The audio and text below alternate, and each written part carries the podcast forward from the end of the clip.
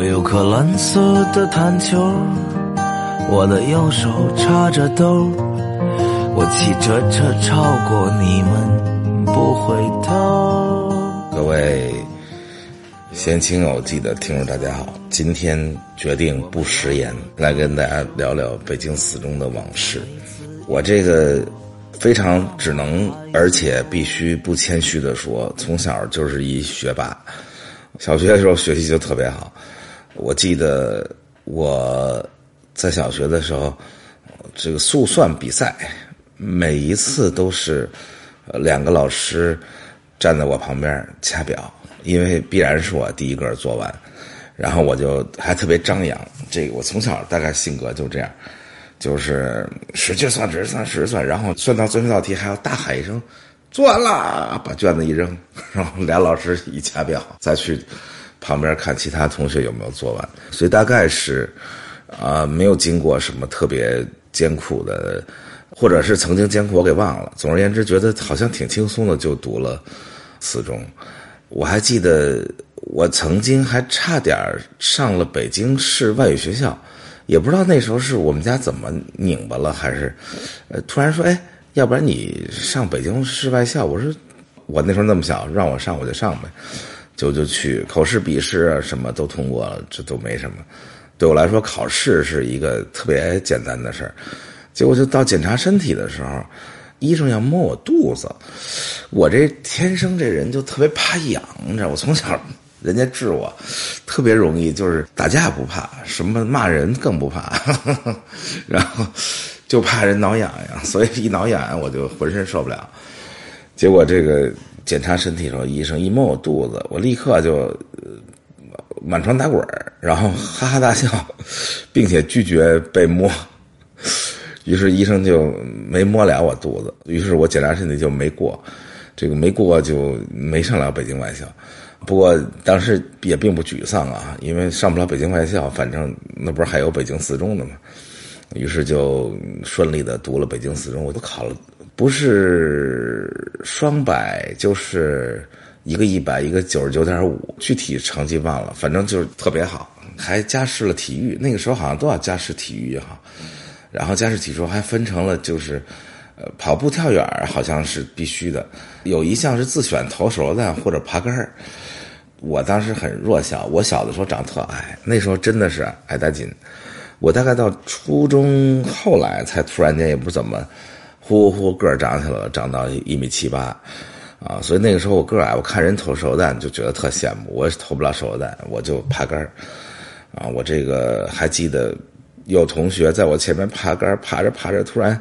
爬不动了，然后一激动，一想到伟大的北京四中即将从眼前失去了，然后在那杆儿上直接就尿了。我进到北京四中，第一个最深的印象就是，有人从杆上把尿给给尿下来，给我气坏了。我说一会儿我还要爬这个杆。第二个让我很扬眉吐气的事儿是，一起参加体育加试的还有一个，我小学的时候参加北京市小学生什么智力还是知识竞赛，当时他得了第一名，我大概是得了第二名，我特别特别生气那天。啊，哭的不行，把给我的奖品，呃，一支钢笔，从公共汽车上，因为比赛完回学校还下雨，那天我气的，把那支钢笔扔到了窗外。那时代钢笔还挺贵的呢啊，主要是因为我觉得我特别亏，因为这哥们儿叫张什么呀，俩字儿，啊，这哥们儿玩赖，为什么玩赖呢？就是他把所有题都给答了，我们不是一人一铃吗？一出题就摁铃儿。我这么淳朴的一个少年，我肯定是得先想好了才能摁铃。结果这哥们儿好，只要一出完题，他就梆就把铃摁了，导致最后就我们俩决赛大概九道题，我一道也没答成，我就坐那儿看他把九道题都摁了，但是他答对了五道，答错了四道，但是他赌的也挺凶啊。如果他答错了五道，答对了四道，那我就得冠军，我就变成一个一道题都没答的冠军。但是他。太气人了！我会的他也摁，我不会他也摁，结果他最后得了冠军。就在四中这个加试题时候看见他了，在那儿也不是干嘛呢，拧巴了半天。总而言之被淘汰了，啊，所以他就没上了四中。初中好像高中时候又来了这哥们儿，啊，锲而不舍。总而言之，特别高兴。啊，然后就像上期说的，在工地里开始了学习生活。学习当然是比较好的，当然了，也比小学时候下降了。我记得我被家里打过几回，有一回呢是，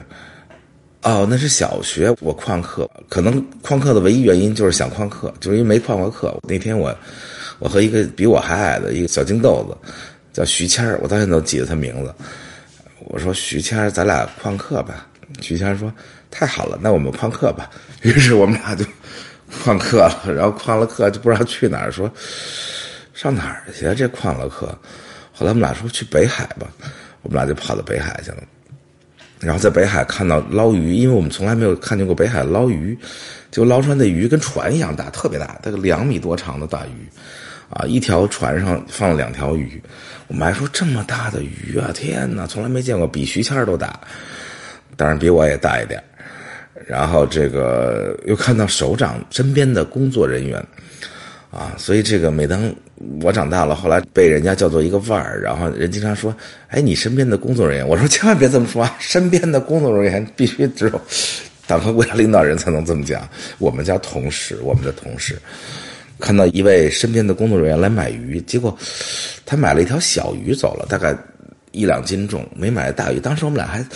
特别奇怪，说有这么大的好鱼，为什么首长不吃这么大的鱼？首长要吃一小鱼呢？还问旁边人，旁边人说：“废话，大鱼都一百多岁了，那能吃吗？那当然买小鱼嫩了。”哦，我们那时候才明白。结果因此回家以后被胖揍了一顿，啊，由于旷课。这个上中学以后被揍了两次，一次是我考了一个九十二分，我记得非常清楚，但是我不知道用一个什么愚蠢的这个笔。把那九十二改成了一百，你说这也挺奇怪，九十二怎么能改成一百呢？可是那个时候就居然丧心病狂的把九十二改成了一百，然后被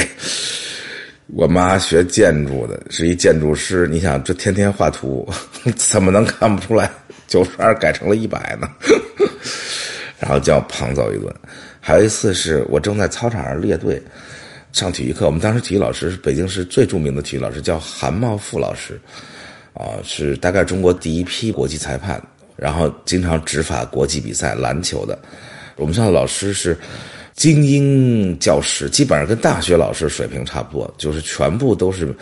名校出身的。语文组都是一些特儒雅的大儒，然后全是得过奖，什么这那，反正从哪儿调过来的最好的老师，只要好就往北京四中或者那四巨头那几个学校调。所以那个时候教育资源确实也不公平啊，这个倾斜的厉害。然后，忽然就有人来报分说：“哎，考试分出来了。”我们正列队在操场上，然后就念，最后念到我说高晓松八十五，我当时也不管有女生还是怎么着，痛哭流涕起来，哭的跟王八蛋似的。但是还好，虽然经历了一些起伏，那个起伏其实主要是因为初恋啊，起伏了两下成绩。但是我到最后中考的时候，还是考得非常非常好。我记得我们中考的时候，一共六门课，总分是七百六十分，不一样，有的课分多，有的课分少，有的在一百四语文数学，其他的一百二，好像是这样。反正六门课七百六十分，我考了七百五十二点五，就是六门课一共只扣掉了七点五分。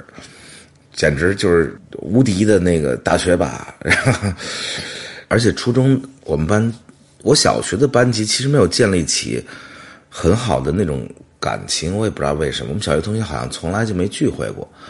可能是因为初中开始大家就拉的比较齐，啊，小学因为还是就近入学，但是初中就不一样了，都是北京最好的小学生来的，所以可能大家共同语言比较多吧，所以初中同学的感情非常的好。我还记得，好像我们初中的班长就是我幼儿园的同学，然后不知道后来为什么成了我们班长。我初中的时候还这个当了小队长，还是怎么着？总而言之，还是一小干部。所以我们经常组织同学们出去郊游，啊，而且一郊游都去特别远的地方，去门头沟啊。我还记得全班一起去潭柘寺，下着大雨。然后留下了极为美好的回忆，因为我们第一次看到云在山腰，我们在云上面走，然后女生打着红色的伞，男生们恨不能都冲过去，女生没伞才好，然后结果走了特别远的山路，走山路的时候，男生没能这个使上劲儿，结果因为走山路走迷了路，下雨，走到潭柘寺的背面，走到背面以后就找不着门怎么进去？后来男生们就提议说：“我们爬进去吧。”啊，于是幸福的时光就来了，爬进去就得托举女生啊！你想想看。男生们就拼了一样，当然我是因为个儿比较小啊，我大概只托举了我们那班长，就是因为幼儿园就跟我一个班的，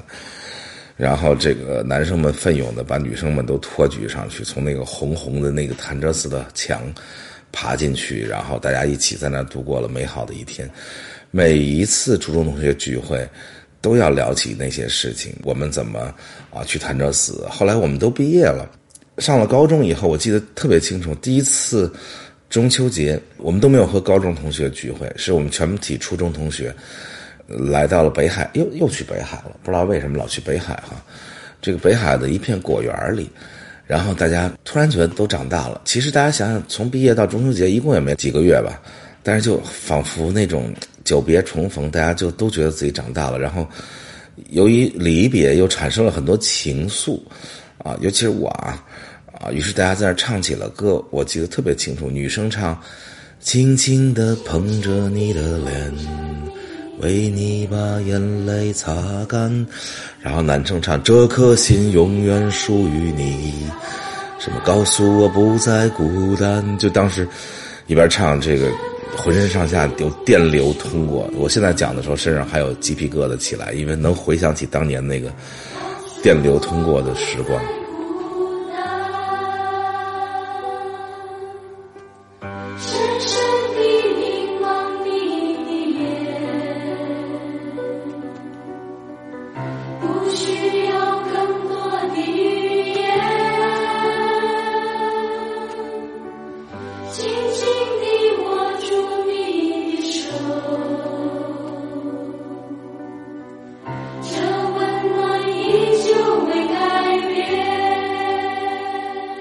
但是初中的时候，我觉得最重要的是，